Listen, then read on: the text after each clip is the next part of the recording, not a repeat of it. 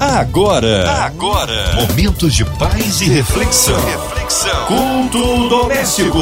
A palavra de Deus para o seu coração. Juntinhos aqui no Ar da Sua 93 com mais um culto, culto doméstico, chegando até você em casa, no carro, no trabalho, online, aonde quer que você esteja, nosso carinho. Com a gente, pastor Antônio Carlos Mendonça. Que alegria e honra recebê-lo aqui em mais um culto. Um abraço a todos da Igreja Evangélica Ministério Betel da Taquara. A paz do Senhor, minha irmã Márcia Cartier, muito boa noite.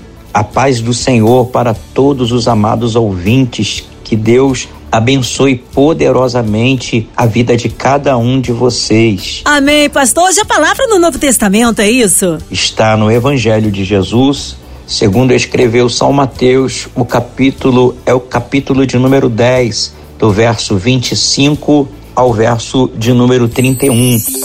A palavra de Deus para o seu coração. E assim diz a inerrante palavra de Deus. Basta ao discípulo ser como seu mestre e ao servo como seu senhor. Se chamaram Beuzebu ao pai de família, quanto mais aos seus domésticos. Portanto, não os temais, porque nada há encoberto que não haja de se revelar-se, e nem oculto que não haja de se saber.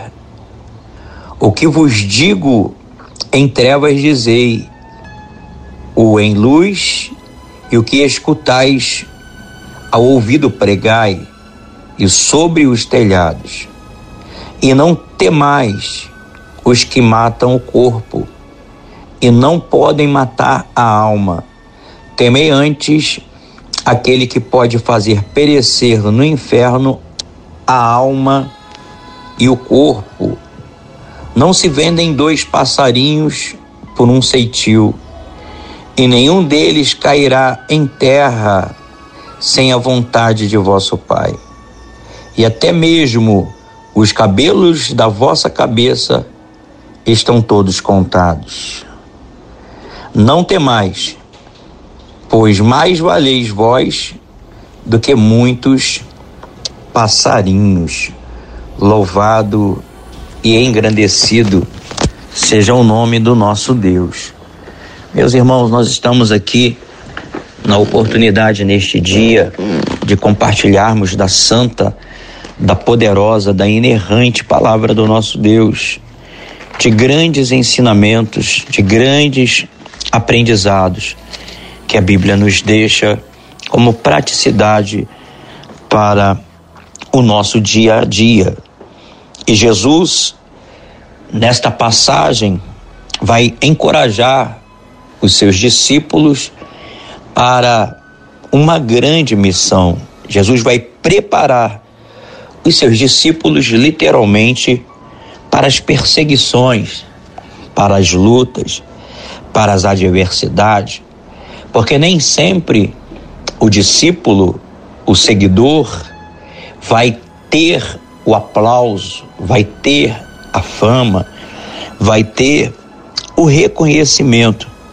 E quando nós nos deparamos com esse texto, Jesus vai querer de imediato, diante desta missão, diante deste discipulado, diante deste aprendizado, tentar fazer com que os seus discípulos possam entender que a narrativa que quando se fazem a Jesus de comparar, de trazer um paralelo ao se referenciar ao próprio Jesus como o Senhor, as pessoas vão delegar a ele, vão denominar a ele o título de Belzebu, vão comparar a Jesus, vão reverenciar a Jesus como um maioral dos demônios.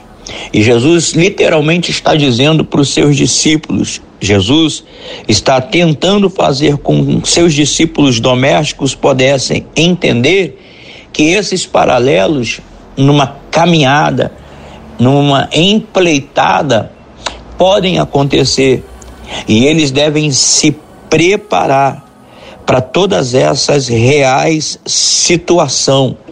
Eles não devem estar só preparados para o momento do tapinha nos ombros. Eles não devem estar preparados para os momentos de elogios, mas eles também têm que estar preparados para os momentos de perseguição, para os momentos de luta. E quem sabe eu esteja aqui pregando quem sabe eu esteja aqui liberando já neste momento uma palavra. Você que está sendo perseguido, você que está sendo difamado. A primeira coisa que eu quero que você possa entender é que na caminhada, que na missão que temos de pregar o Evangelho, de anunciar o nosso Cristo, Senhor e Salvador Jesus, a gente tem que aprender a blindar o nosso coração, entender que quem nos chamou para este grande projeto, para esta grande obra, não foi o conhecimento humano, mas foi aquele que está acima de tudo e acima de todos. E é necessário a gente aprender a blindar o nosso coração por conta das perseguições, por conta das difamações.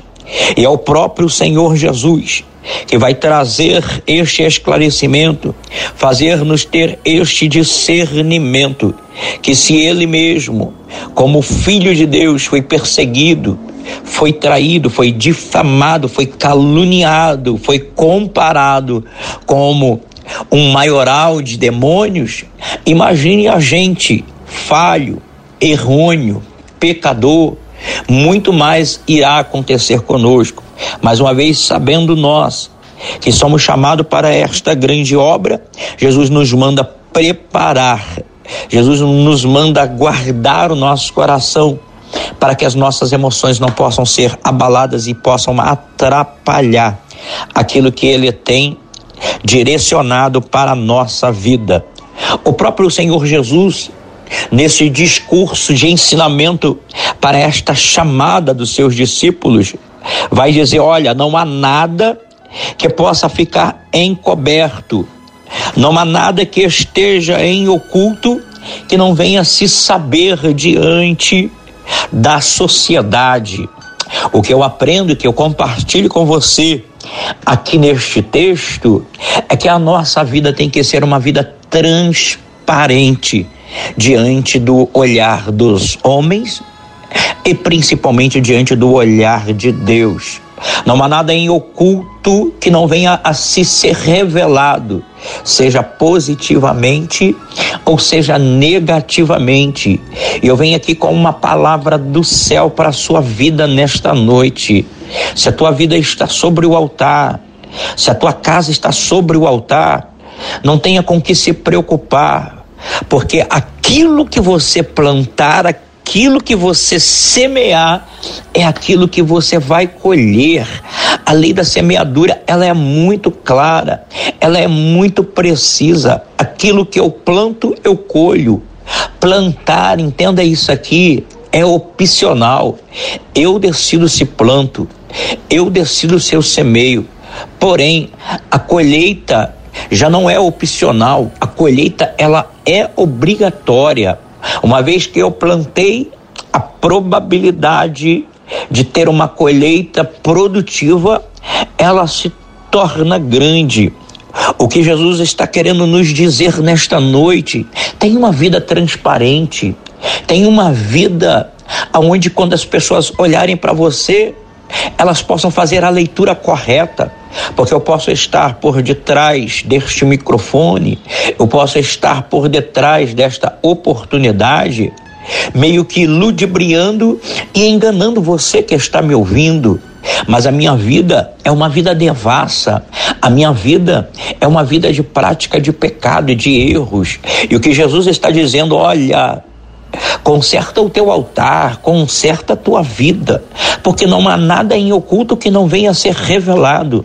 Mas se a minha vida, se a tua vida, ela está diante do altar e Deus tem se agradado, fica em paz, fica tranquilo, porque aquele que começou a boa obra, ele é fiel para cumprir, ele é fiel para realizar, ele é fiel para trazer à existência aquilo que não existe. O próprio Senhor Jesus vai nos dizer, o próprio Senhor Jesus vai nos falar: pregai sobre os telhados, anunciais o evangelho, pregai a todo tempo, a fora de tempo. O que nós precisamos para este tempo, meus amados irmãos, para este momento, é entender os desafios do chamado do discipulado. Jesus nos chamou para anunciar as suas boas novas. Jesus nos chamou para fazer a diferença. E aonde nós estivermos, nós podemos pregar a palavra, pregar a palavra com o nosso estilo de vida. Podemos pregar a palavra com o nosso testemunho diário. Podemos pregar a palavra com o nosso posicionamento.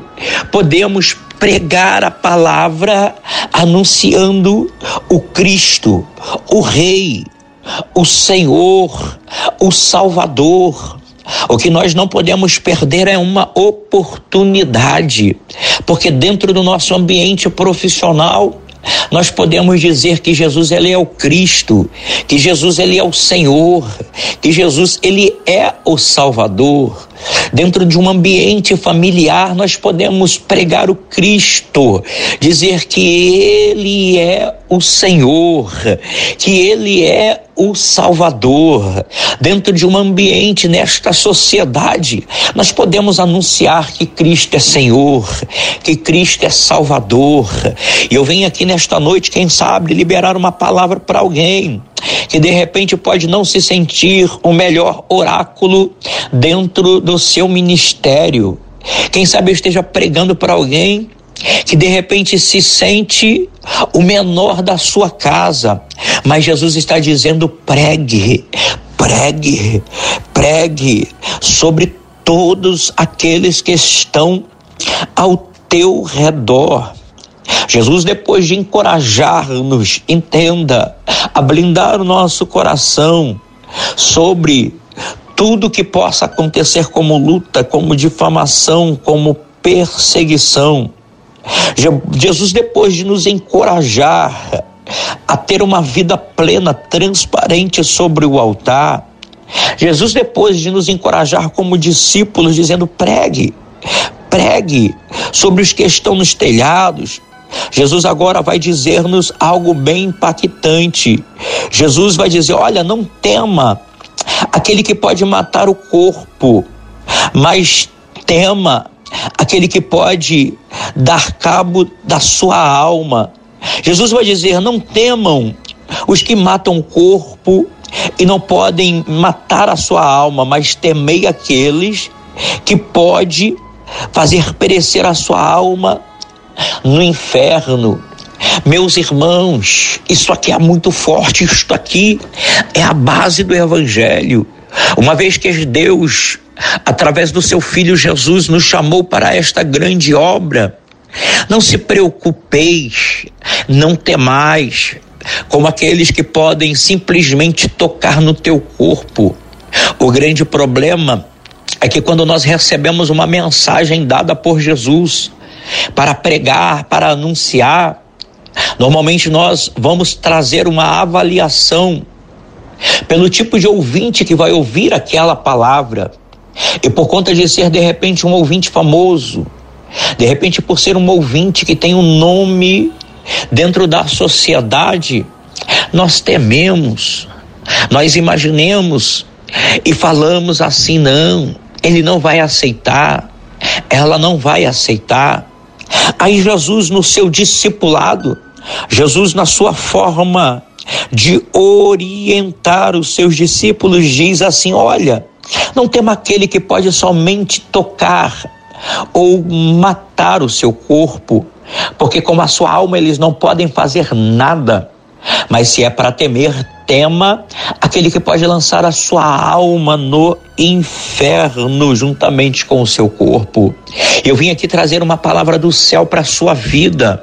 Você que me ouve aqui nesta noite por meio deste veículo, quem sabe você possa estar encarcerado, quem sabe você possa estar no leito de dor, quem sabe você possa estar neste quarto escuro.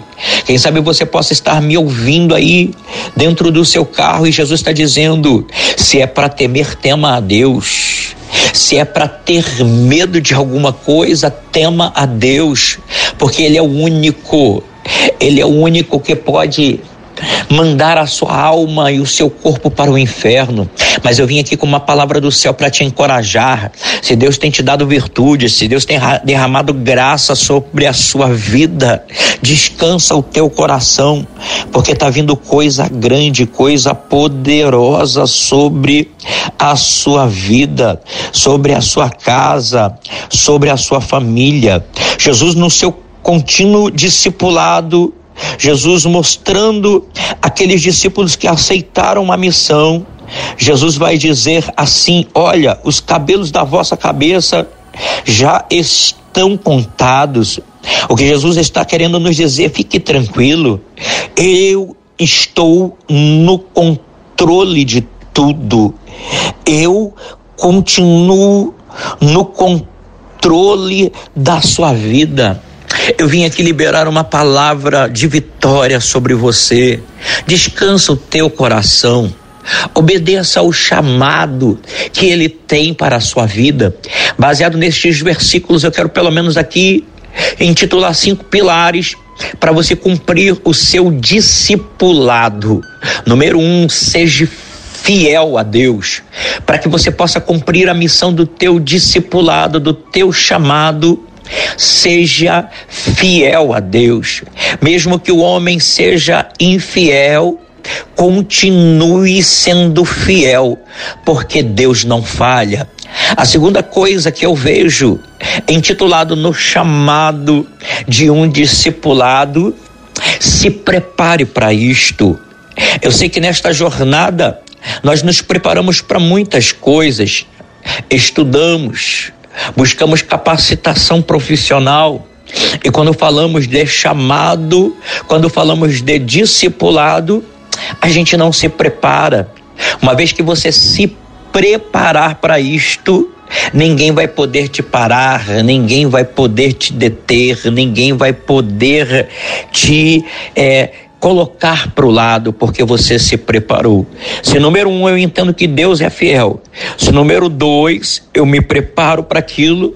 A terceira coisa que eu entendo, para que eu possa me tornar um bom discípulo, para que eu possa absolver este desafio, eu preciso ter um relacionamento com aquele que está me chamando.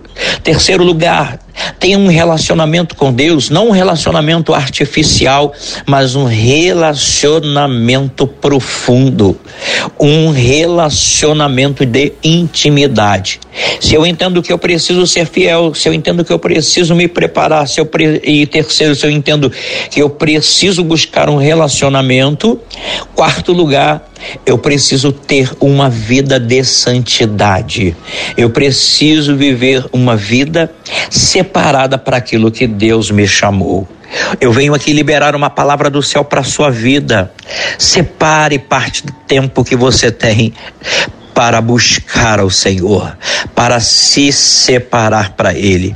E em quinto lugar, para que eu possa me tornar um grande discípulo, eu preciso entender que eu vou ter, aleluia, recompensa.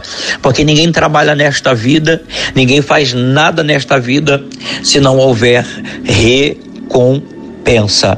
E aí você possa estar se perguntando, mas pregador, pastor, qual será a minha recompensa? Eu vim exatamente para liberar isso aqui do céu para sua vida. Galardão Deus tem galardão, Deus tem recompensa para a sua vida.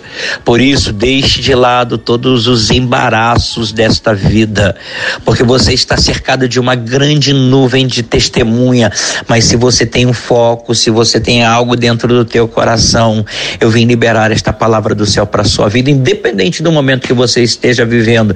Jesus te chamou para um grande desafio, seja discípulo, porque tem recompensa de Deus preparada, reservada para a sua vida. Que Deus te abençoe, que Deus te prospere, que Deus te ilumine e que Deus faça de você um grande projeto. Graça e paz. Graça e e paz. Amém! Palavra que abençoa e edifica e transforma. Ah, que bênção! Olha, já já o pastor Antônio Carlos intercedendo pela sua vida. Incluímos você e toda a sua família, você que está no hospital, encarcerado, você na sua casa, você no seu trabalho. Queremos incluir a cidade do Rio de Janeiro, que haja paz nas comunidades, na nossa cidade, que o Senhor sare a nossa nação, cada família brasileira, pelas autoridades governamentais, pelo nosso presidente, por toda a equipe da 93 FM, pelo nosso irmão sonoplasta Fabiano e sua família, pela nossa querida irmã Evelise de Oliveira, Marina de Oliveira, Andréa Mari e família, Cristina Xista e família, pelos nossos pastores, missionários em campo, nossas igrejas, também pelo nosso pastor Antônio Carlos Mendonça, sua vida, família e ministério. Vamos orar? Pastor Antônio Carlos, oremos. Senhor meu Deus e meu Pai, em nome do Senhor Jesus, eu oro aqui, meu Pai, por toda a diretoria da Rádio 93 FM. Eu oro pela MK Music. Eu oro, meu Pai, por toda esta situação da Covid, por todas essas variantes, pelos enfermos, pelos aflitos, pelos enlutados. Eu coloco, meu Pai, todas as autoridades deste país, meu Pai, nas tuas mãos. Coloco cada um desses pedidos de oração nas tuas mãos, Pai, que o Senhor possa prosperar, guiar e fazer, Deus, de cada uma dessas pessoas, meu Pai, testemunhos oculares no nome do Senhor Jesus, no nome de Jesus. Amém e graças a Deus. Amém. Glórias a Deus. Ele é fiel, ele é tremendo. Vai dando glória, meu irmão. Recebe aí sua vitória. Pastor Antônio Carlos Mendonça. É sempre uma alegria recebê-lo aqui no culto. O povo quer saber horários de culto, contatos, mídias sociais, suas considerações finais. Oh, glória a Jesus, glória a Jesus. Minha irmã Márcia Cartier, agradeço muito a Deus pela sua vida. Agradeço a Deus pela vida da nossa irmã Cristiane Moreira. Agradeço aqui a minha esposa, a missionária Roseli, meus filhos Guilherme e Gustavo. Mando um abraço para todos os moradores de Jacarepaguá. Quero aqui aproveitar a oportunidade, convidar você, morador de Jacarepaguá, neste final de semana, dia 26, dia 27, dia 28, nós estaremos completando 14 anos de ministério e você é o nosso convidado a estar conosco em uma das nossas programações que começará às 19 horas. O endereço da nossa igreja fica na Estrada dos Bandeirantes, número 703. Que Deus abençoe Forte abraço, graça e paz. Ah, obrigado, carinho, a palavra e a presença, pastor Antônio Carlos. Um abraço a todos da Igreja Evangélica Ministério Betel da Taquara. Seja breve o seu retorno. E você, ouvinte amado, continue por aqui. Tem mais palavra de vida para o seu coração de segunda a sexta. Aqui na Sua 93, você ouve o Culto Doméstico e também podcast nas plataformas digitais. Ouça e compartilhe. Você ouviu? Você ouviu? Momentos de paz e reflexão. reflexão. Culto doméstico. A palavra de Deus para o seu coração.